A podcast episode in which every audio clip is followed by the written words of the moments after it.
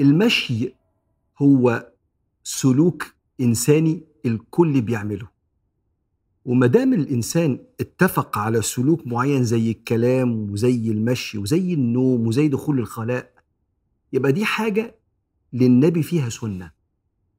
لأنك ما دام أنت بتمشي كتير في حياتك يبقى أنت ده جزء من علاقتك بربنا لأن إحنا عباد.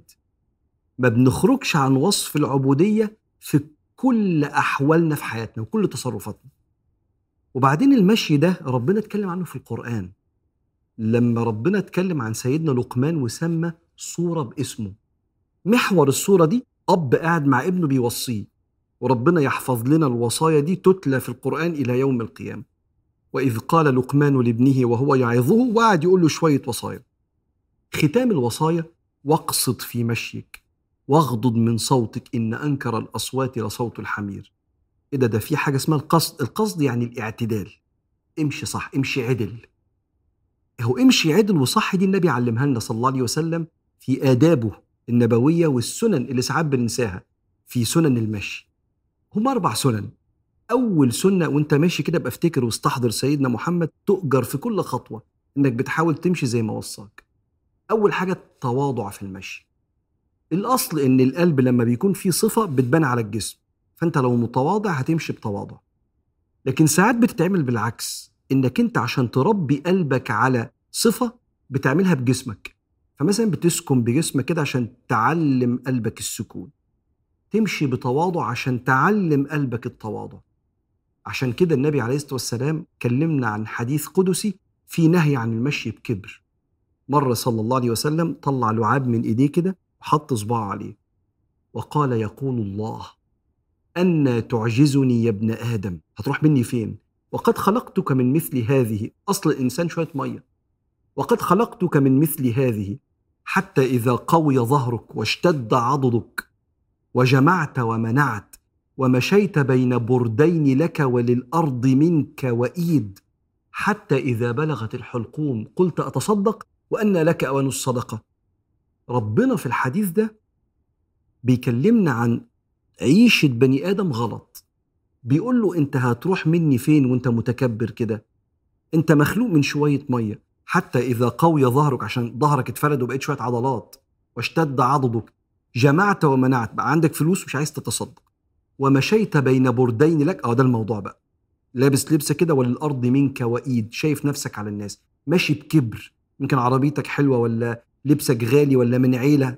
فالنبي ذم الموضع ده إن الإنسان يمشي كده ويقول آه يا أرض تهدي ما عليكي أدي لا ما فيش حاجة اسمها ما عليكي أدي في مننا كتير. وأصلح منا وأقرب إلى الله وأنفع في الدنيا كمان. فالإنسان يمشي بتواضع ولا تمشي في الأرض مرحا. إنك لن تخرق الأرض ولن تبلغ الجبال طولا. إن غلابة. فمن الآداب النبوية والسنن المشي بتواضع. الأدب الثاني كنت كلمتك عنه في لما كنت بكلمك عن حركات جسد النبي عليه الصلاة والسلام هو المشي بجدية. وكان النبي صلى الله عليه وسلم إذا مشى كأنما ينحط من صبب يعني كأنه نازل منزل فجسمه متماسك. منجمع الجسد كما يقول الصحابة ليس فيه كسل. الرجلين ما بتكحتش في الأرض. كل حاجة متماسكة وده دليل على الانشغال والجدية والإحترام في النفس كده. السنة الثالثة هي إلقاء السلام وأنت ماشي. السنة دي انقرضت. إن الواحد يقول السلام عليكم على ناس ما يعرفهاش. موجودة لسه في بعض القرى عندنا وفي بعض المناطق اللي الناس تشعر فيها بالأمان تجاه بعض. لكن كتير من الأوساط دلوقتي بقى الواحد يتكسف يقول السلام عليكم على حد ما يعرفوش. رغم إنه جاره في نفس الشارع. يبقى ناس بتتمشى في الشارع رايحة أشغالها ولا بتعمل رياضة. جاري جاي المفروض يبقى أرفع عيني وأقول له السلام عليكم. ليه؟ عشان النبي علمنا كده. لما سئل النبي صلى الله عليه وسلم أي الإسلام أفضل؟ قال أن تطعم الطعام وأن تلقي السلام على من تعرف ومن لا تعرف. وبالمناسبة إلقاء السلام من علامات التواضع. وسيدنا النبي عليه الصلاة والسلام علمنا كده ليسلم الماشي على القاعد والصغير على الكبير والقليل على الكثير. فلما واحد يبقى قاعد واحد معدي اللي ماشي هو اللي يقول سلام عليكم هو اللي جاي عليه. الصغير احتراما للكبير والقليل على الكثير المتجمعين.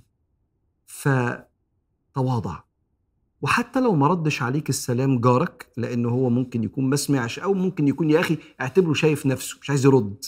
عنده جفا كده. أنت ألقيت السلام الملائكة ترد عليك. أما السنة الرابعة هي إماطة الأذى. كان سيدنا النبي علمنا كده إن من حقوق الطريق الخمسة منها إماطة الأذى. جنب رد السلام وغض البصر والحقوق الباقية. فوأنت ماشي في الطريق كده افتكر إماطة الأذى عن الطريق صدقة. مدام الأذى موزة قشرة موزة حتة إزازة مرمية ممكن تعور حد مسمار قال صلى الله عليه وسلم بينما رجل يمشي في الطريق إذ وجد غصن شوك فأخره قال حتى لا يؤذي أحدا من الناس فشكر الله له فأدخله الجنة. فأنت لو في أذى في الطريق وأنت ماشي من آداب المشي إنك أنت تهتم إن ممكن حد يتأذي فتنحيه كده على جنب. دول كانوا أربع آداب نبوية وسنن منسية في سنن المشي.